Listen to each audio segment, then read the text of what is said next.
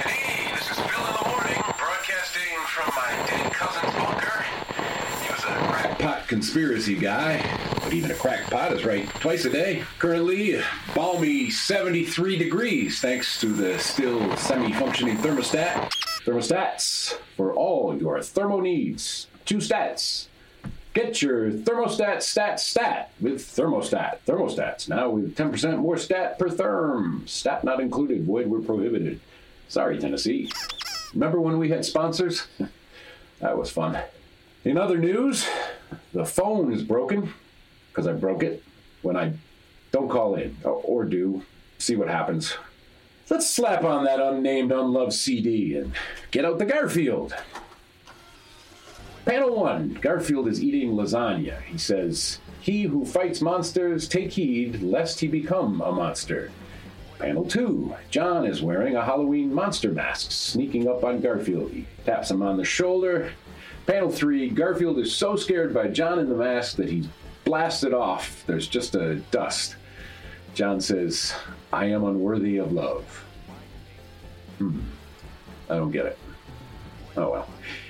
Also, at some point, I wrote in the margin life can only be understood backwards, but we must live it forwards. Wow. Deep. Real deep, Phil. I stole that quote from someone. Plato, John Candy, Garfield. Isn't this fun?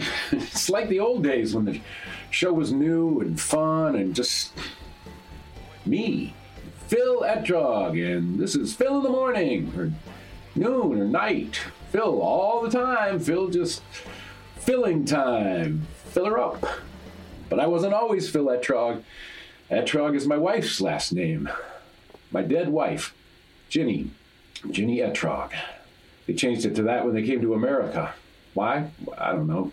Sound less Jewish, maybe? It doesn't make sense. Etrog is a Jewish fruit. Did you know that? I didn't when I met her. Etrogs are like a lemon sort of thing. They look like a bumpy lemon. They're sour. You don't eat them. Etrogs. Etrogs are for looking at and smelling. There's this one Jewish holiday, you probably don't know about it, uh, Sukkot. It's the festival of booths. Uh, Not the one you sit in or the ones that kill Lincoln. Booths, like little huts, like step up to the kissing booth or, yeah, it sounds weird, right? But, well, really all holidays are. For Sukkot, you build a little hut booth outside and hang up fruits and vegetables. It's called a sukkah. It's supposed to mimic the kind of houses the Israelites built when they left Egypt and were wandering in the desert for 40 years. Well, that's what they say, but really it's from the huts the farmers would build when they'd come to the city for the harvest. It's a harvest holiday, but modern Jewish still build these little huts in their backyards and string up fruit and vegetables. Ginny, my dead wife, and her probably dead brother Nebi, short for Nebuchadnezzar, would always sit in her family sukkah and play cards. Gin, mostly, or rummy. I get gin and rummy mixed up. It's the one where you don't put down until the end. But anyway, they play cards, and every year, every fucking year, Nebi would at some point lean back in the sukkah, big stupid grin on his face, and say, I'm Caesar in the salad. We'd all smile, and his parents would laugh because that's how it was with Nebi. He was, he was, phew, we had a contentious relationship. He had a prosthetic leg. Did I mention that? Does that change how you view him? I mean, maybe in your mind that explains why he was so haughty and smug. Oh, he's overcompensating. Nah, but he was like that before. He lost his leg in a car accident. Tragic because he was high, less tragic, in a car that his ex girlfriend's dad bought him. Tragic level unchanged, but strange. Also, his ex girlfriend's dad was always flirting with Nebi and trying to give him back rubs, but was still married. Did things like buy him a car after she broke up with him. His ex parents were super Christian. In fact, the crash car had a bumper sticker that said, Keep the Christ in Christmas. He was also really funny. I would laugh in spite of sometimes how jealous I was of him because he just floated through all of it. Uh, But I'm biased. I only saw that part of him, the part of him that would sit in the sukkah and say, I'm Caesar in the salad. I never saw the Nebi alone in his room, the Nebi who would get high and drive around because he once said, I can only drive high because it's the only way it makes sense. He said that, and we still let him drive. we still. The Etrogs would all sit in the sukkah on Sukkot, and Nebi would make his dumb joke. The Etrog fruit, the bumpy lemon, is part of the Sukkot blessings. There is also the lulav. The lulav is this thing made out of the branches of three trees a palm tree, a willow tree, and some third tree. I, I don't remember. I should, but Anyway, they make like a three pronged stick out of the branches and they called it a lulav. They take that and the etrog, and every day during Sukkot, because Sukkot is like a week long, because lots of Jewish holidays are multiple days for some reason, they take the lulav and etrog and they shake it in every direction to praise God. Of course, there's an argument about in which hand you hold the lulav and which the etrog, because if there's a possibility to argue about something, why not? Lulav in the right hand, etrog in the left. No, wait, the other way. But Rabbi such and such says this, but the great Rebbe, somebody important, says that. So somehow they became the Etrog family, the Bumpy Lemon family. Jonah and Hildy Etrog and their wonderful, damaged, brilliant, weird kids. Nebuchadnezzar, Alexander Etrog, and Guinevere Wendy Etrog. This wonderful family, this amazing collection, and they're just gone. Who's left? Me, the guy who married in and became a bumpy lemon too. I, it was great. That really was because because yeah. I know what you want. You want to know what happened. How I'm still here recording this show for you, broadcasting across the spore filled ether. How did my meeting go? Did I go? Did I chicken out? Why is chicken the coward bird? The chicken is the one that crossed the road. Why? To get to the other side. It crossed that road, that dangerous, busy, mushroom filled road, not for glory, not for history, not for fame, but merely to get to the other side. What was on that other side? Doesn't matter. What matters is he crossed. He went to that gas station convenience store near what was once a highway, where there was a roast chicken place once. Oh, that's awkward. That chicken shouldn't have seen that. That would just be ugh, horrible.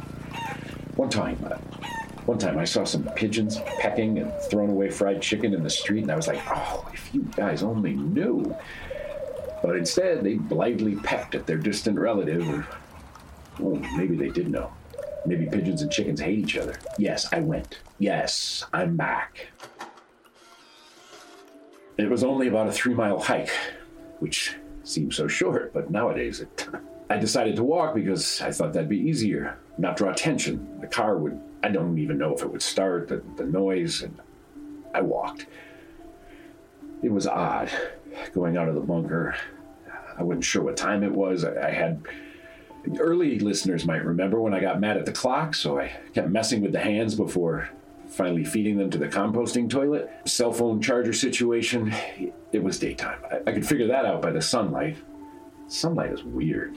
You forget that it's not like regular light, how it feels on your skin, way your eyes deal with it. I sort of started crying. As I looked around the house, I saw a large mushroom was growing through the middle of it. It had pushed through the roof, but it seemed indifferent to me. And then I realized how quiet everything was. No birds, no bugs, nothing. The trees had large bumps that were like little spore sacks. Sometimes as I walked near them and they'd burst with little clouds of different colors. I wrapped a towel around my mouth and I put on goggles also a hat, gloves, very fashion forward. They were in the emergency kit. You remember when we played emergency kit dress up? That was like show number three. Oh, memories. Anyway, it seemed the mushrooms had taken over everything. Maybe they'd done too good a job because there were several that were brown and shriveled up. They looked dead. Some had other mushrooms growing on them. There, there were some mushrooms that were like a hundred feet tall and you could barely see the cap part way up in the sky. It felt alien, like I was on a new planet as I walked, I, would sometimes hear other noises, rustling. I'd stop and wait, but I never saw anything, at least at first. My cousin's house is near some woods, and, and you have to walk down a long driveway to reach the main road. As I was walking past some trees, I noticed some blue and red cap mushrooms on the trees were moving very slowly. I stopped and watched them. They were just moving in very slow spiral patterns on the bark of the tree. I pulled one off. It was about the size of a grapefruit. I turned it over and saw its little roots were wagging around, feeling for something. Freaked me out a bit, so I dropped it on the ground. I kept moving and it got to the road. As I walked, I hit the crest of a hill. I, I looked out at the vast fields of mushrooms. I heard a strange humming noise, which I think was coming from some of the mushrooms, but when I'd get close, they'd stop. Maybe there was just the blood in my ears. I wasn't used to walking around this much. I also saw these super long stalks, like 10 or 20, attached to these giant mushrooms that were hovering. They were just floating in the sky. I- am not sure how they were doing this, but there they were. Their stalks would at times touch the ground, almost like they were pushing off to remain airborne or, or change directions, kind of like how swimmers push off the ledge, but in, in slow motion. All the mushrooms seemed to be moving really slowly. I headed to the convenience store. It was getting dark by the time I found my way there. There was a pale purple glow from many of the mushrooms. Huddled behind the register, ate a few bags of Cool Ranch Doritos. I also drank some Powerade. It was gross, but electrolytes. Then, just as the clock in the store struck big win o'clock, it was a promotional clock for the lottery. The magazine spinner rack split in half as a secret door opened on the floor. Several women in pink tuxedos wielding katana swords emerged out of the floor hole. With them was another woman in a beige pantsuit. She said her name was Ramona Quimby, age 48, and she was the Undersecretary of Fisheries and was currently the highest ranking government official still alive and thus the de facto president of the occupied states of America. She had a large scar down one side of her face, and she opened her jacket and took out two silver pistols. She handed me one and said, Son, you want to take your country back? Are you ready to get grungus on this fungus? She then explained grungus meant to attack and kill mushrooms. It was an obscure Eastern Lithuanian term. She then told me that there was an old Lithuanian legend about killer mushrooms. And once the great Lithuanian knight Slavus the Elder fought a toadstool that threatened the king of Vilnius with a long knife. Will you be my mushroom eradicating knight? De facto President Ramona Quimby, age 48, asked. I took one of the silver pistols. I hope these mushrooms evolved an ass, because I'm going to kick it up and down Payne Street. And we kicked the door down at the convenience store and destroyed all the mushrooms. We did it. Me and the katana wielding pink tuxedo Secret Service and de facto President Ramona Quimby, age 48. Yeah, that's what happened.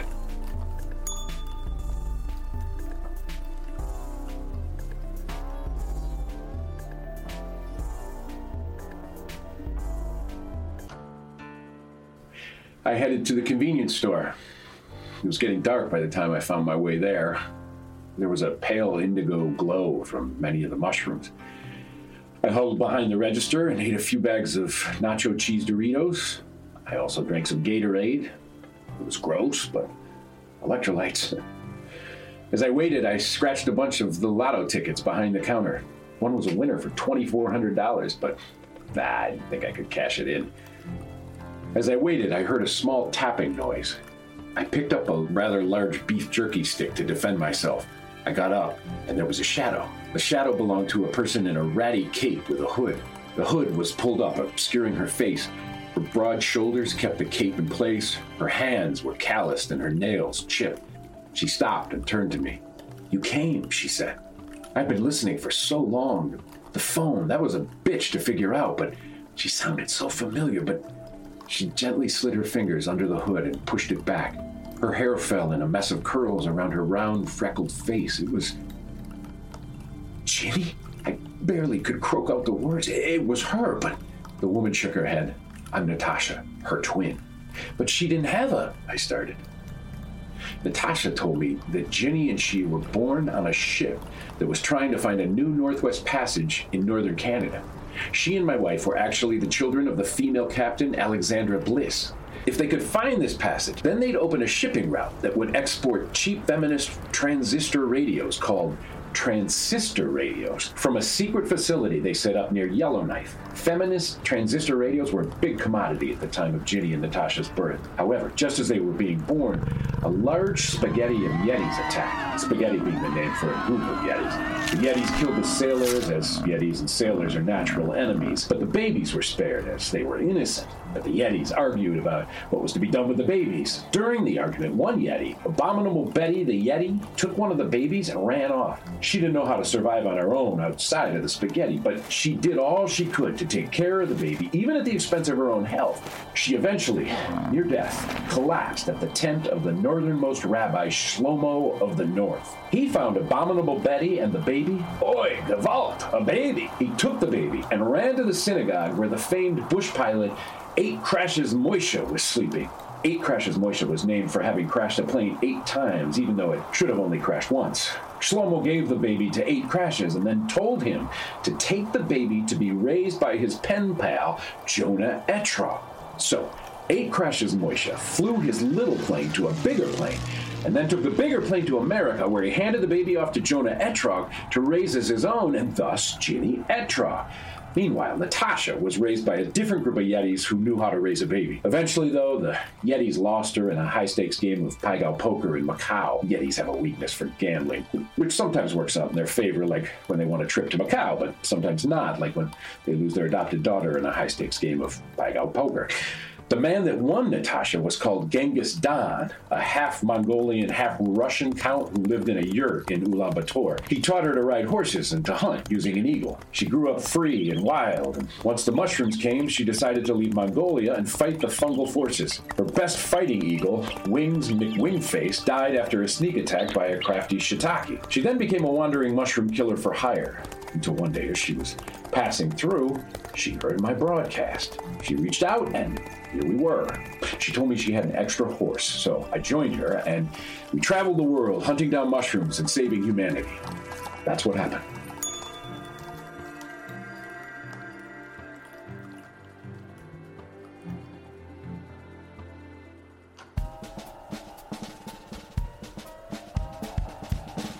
I headed to the convenience store. It's getting dark by the time I found my way there. There was a pale pink glow from many of the mushrooms. I huddled behind the register and ate a few bags of flaming hot Cheetos. I also drank some vitamin water. It was gross, but uh, electrolytes.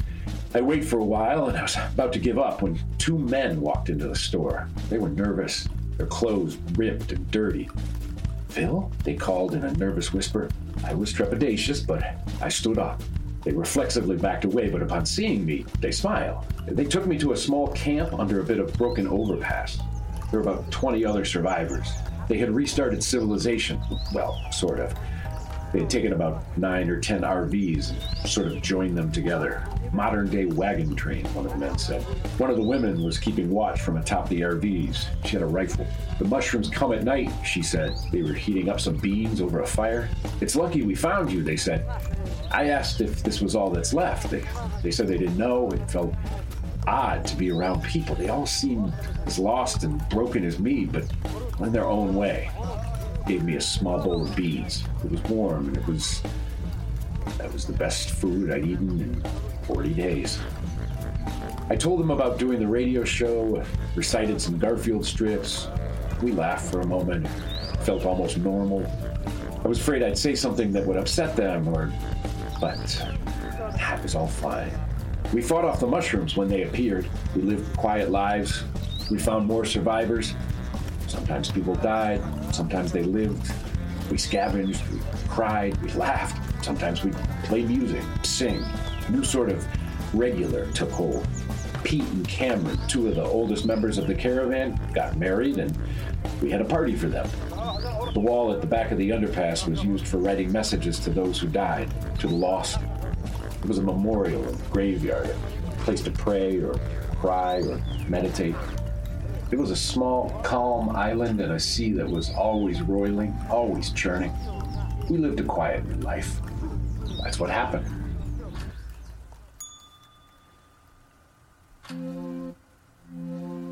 Ginny was working at a small museum.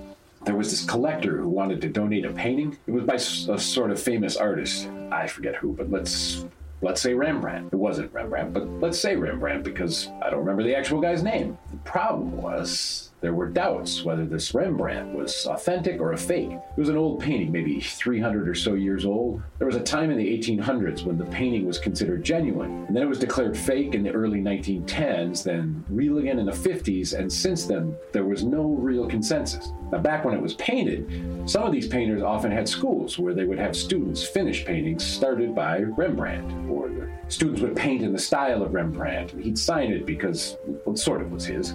The fact that a student did it didn't matter because it came out of his school.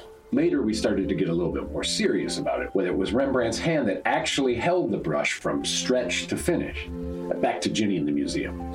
The collector wanted it displayed as a Rembrandt since it was probably a Rembrandt. Ginny wasn't happy with that. She wanted to say, from the Rembrandt school or possible Rembrandt. But the head of the museum wanted to just label it a Rembrandt, partly because she was friends with the collector, but well, also for marketing. If it was an actual Rembrandt, she could market the painting as such. That name would bring people in. People were much more excited because it was an artist they'd heard of. It was famous. Having the painting live in the space between being real and fake, being ambiguous, museums don't like that. This curator hated that. She didn't want Schrodinger's Rembrandt. I mean, does it matter who painted it? If you see a piece of art and you are moved by it, if it speaks to you, does it suddenly lose its value if it's not actually by the famous guy? Ginny also told me there was a chance the painting was a complete fake, as the painting was lost for several years during the Cold War, then rediscovered in Hungary. They couldn't prove it was the original one. Some forgers were amazing at making fakes. But what if we call it fake and it's real? This art, this real part of art history gets thrown away because of a few missing years. That's crazy, I argue. She'd argue that a curator had a responsibility to present the truth to the museum goer, or at least do her best, as the truth was too big to really present. But what happens when you don't know the truth? How does a museum present the truth when it doesn't know the truth? Then we started arguing about what truth even was. It got abstract. Let's skip over that because then you start getting into nothing can be something and all things are possible and maybe it's just the dream of ah, God, too much. But she finally said, curators shouldn't lie. They simplify, they instruct, they bend, sure, but saying Rembrandt and splashing across the marketing was too much for her. They'll think things that aren't things. Does art exist beyond the artist? Is it defined and constrained by the actual hand, the, the personal story? Mean, there are tons of assistants who build pieces for artists. I mean, you think Jeff Koons actually builds those balloon dog sculptures? James Patterson has, has a whole school to teach people to write the books he puts his name on. Is the idea the art or the execution? If Rembrandt sketches out the idea of the painting, blocks it out, designed it, but then handed off the actual painting duties to a student, who's the artist? Does it matter? If it makes you feel like it's a Rembrandt, isn't that enough? I mean, in a way, isn't all art fake? A landscape isn't really there. That portrait isn't really the person. I mean, isn't that what movies do? Try to fake you out. Acting is pretending. We watch these people, we feel for them, we believe them, that their romances, their pain. We let them feel things so we can feel them. Catharsis, empathy, we believe them, even when we know it's fake. But what they lie to make us feel is real, right? Or, or is it all just lying liars making beautiful bullshit. Isn't that what keeps Silenus away? His words, his darkness, his our. We went to this art show and, and the pieces were really like I didn't get into it. It was too out there for me. I'm complaining to Ginny. I don't get this. What is this? Is this even art? She just said, at its most basic sense, art is just trying to get you to see the world in a little different way. That's it. You don't have to solve it. Just let it change your perception, even just a fraction of a degree. The rest is commentary. I don't care if it's true or. Then again, when things are based on a true story and we find out they changed everything, we get annoyed. Even though a movie shouldn't be teaching us history, should anything? All our history comes from some biased source. I mean, if we want a story to be true, e- even our own personal story, doesn't it become true? Our brains, our memories, we remember things wrong all the time. I mean, the way we remember is so faulty. When we think about a memory, our brain rewrites that memory. Like, I remember hanging out with Alan Chang at the mall. I'm remembering that now, and my brain is writing that memory over the actual memory. Now it's distorted. Was it the mall? Was it somewhere else? Am I merging all those memories of us hanging out at the mall into this one time? Were my other friends there? Was Billy there too? When the story becomes the legend, print the legend. In college, there was this girl that Ginny and I hung out with, Erica. We thought we were so cool because Erica was a lesbian and we were cool with it. We're so progressive. But we immediately put all these ideas on Erica, our ideas of what she should be. We'd meet another lesbian and be all, oh, you should date Erica, and Erica, you should date her, or Erica, you should go to the Pride Parade in the city. Erica, blah, blah. One night, it was late, and we were near Tipple Hall, and Erica was smoking her clove cigarettes because that's what you did when you were a cool theater kid. I was saying something about how much I love Sleater-Kinney, and she was like, stop. Erica said she didn't know what she was, that she doesn't feel gay, and she doesn't even know what gay means. That she doesn't like men, but she doesn't really like women. Really, she doesn't want to be with anyone, but she's happy with that. And she's sick of how all we do is try to pin her into a box that means X, Y, and Z. What she is, is something else. And maybe it has a name or doesn't. And maybe she can't even begin to put her arms around it. She's just so sick of how excited people get to just draw a circle around her. She's not one thing. She's not a constant thing. Sometimes all she is and all she wants to be is a person who can tell me to fuck off. We always want to reduce things, to shrink everything down, because it's easy. Binaries. We readers digest people, people we hate, people we love. We do that to history, art, life, relationships, flatten it because we can't live with so many things or we just be overwhelmed. This person is this, they're a jerk, they're nice, they're hot, they're ugly. They're sometimes pretty, sometimes they're gross. Sometimes they've had a bad day and you love them and they're just angry. Sometimes you're really smart and intuitive, and sometimes you're yelling at the couch because you can't find your keys. Like, what happens when the complexity of the world gets reduced to just you and the mushrooms? It's just you, only not you. Me, just me. Only me. I headed to the convenience store. It was getting dark by the time I found my way there. There was a pale orange glow from many of the mushrooms. I huddled behind the register and ate a, a lot of everything. Also drank a lot of Dr. Pepper. It was warm, but sugar. I waited, ate, ate more. I drank more. I felt sick. No one came. I waited a day, then another day. I would hear the mushrooms outside. I'd pick some of them off the walls of the store and smash them under my foot. But no one came. The world was empty. I was really concerned that that no one is out there. No one is listening to this. That I that I just remembered this place from when we drove by it, making our way to the bunker.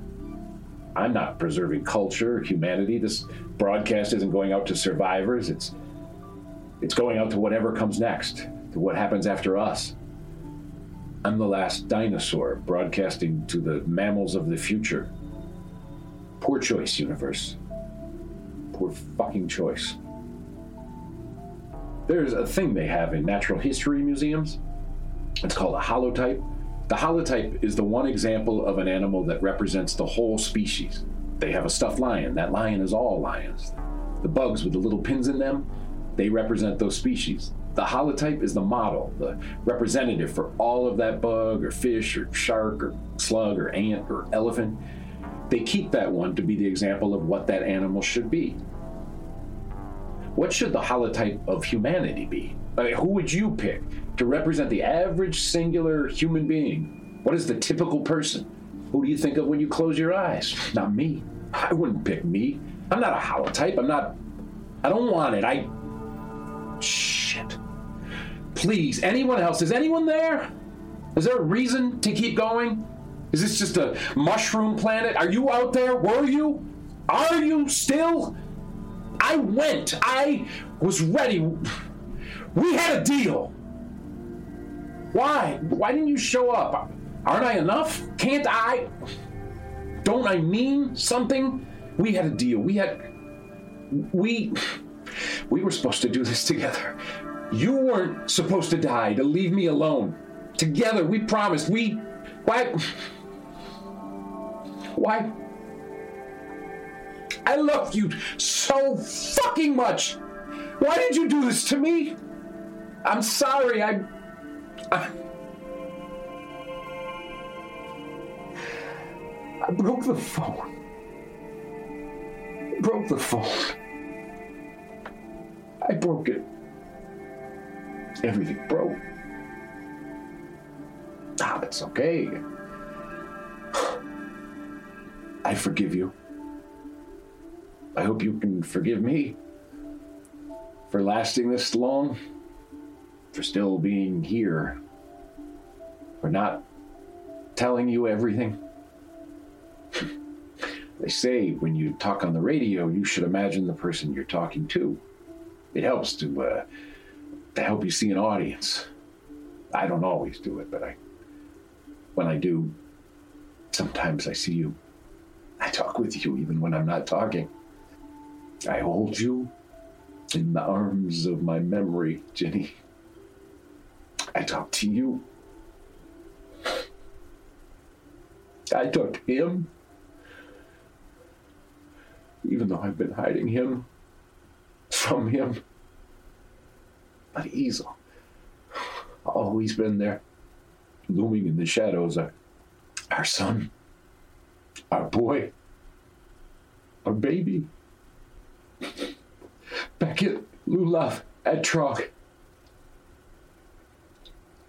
I failed. I'm sorry. I can't anymore. Not right now. Sorry. I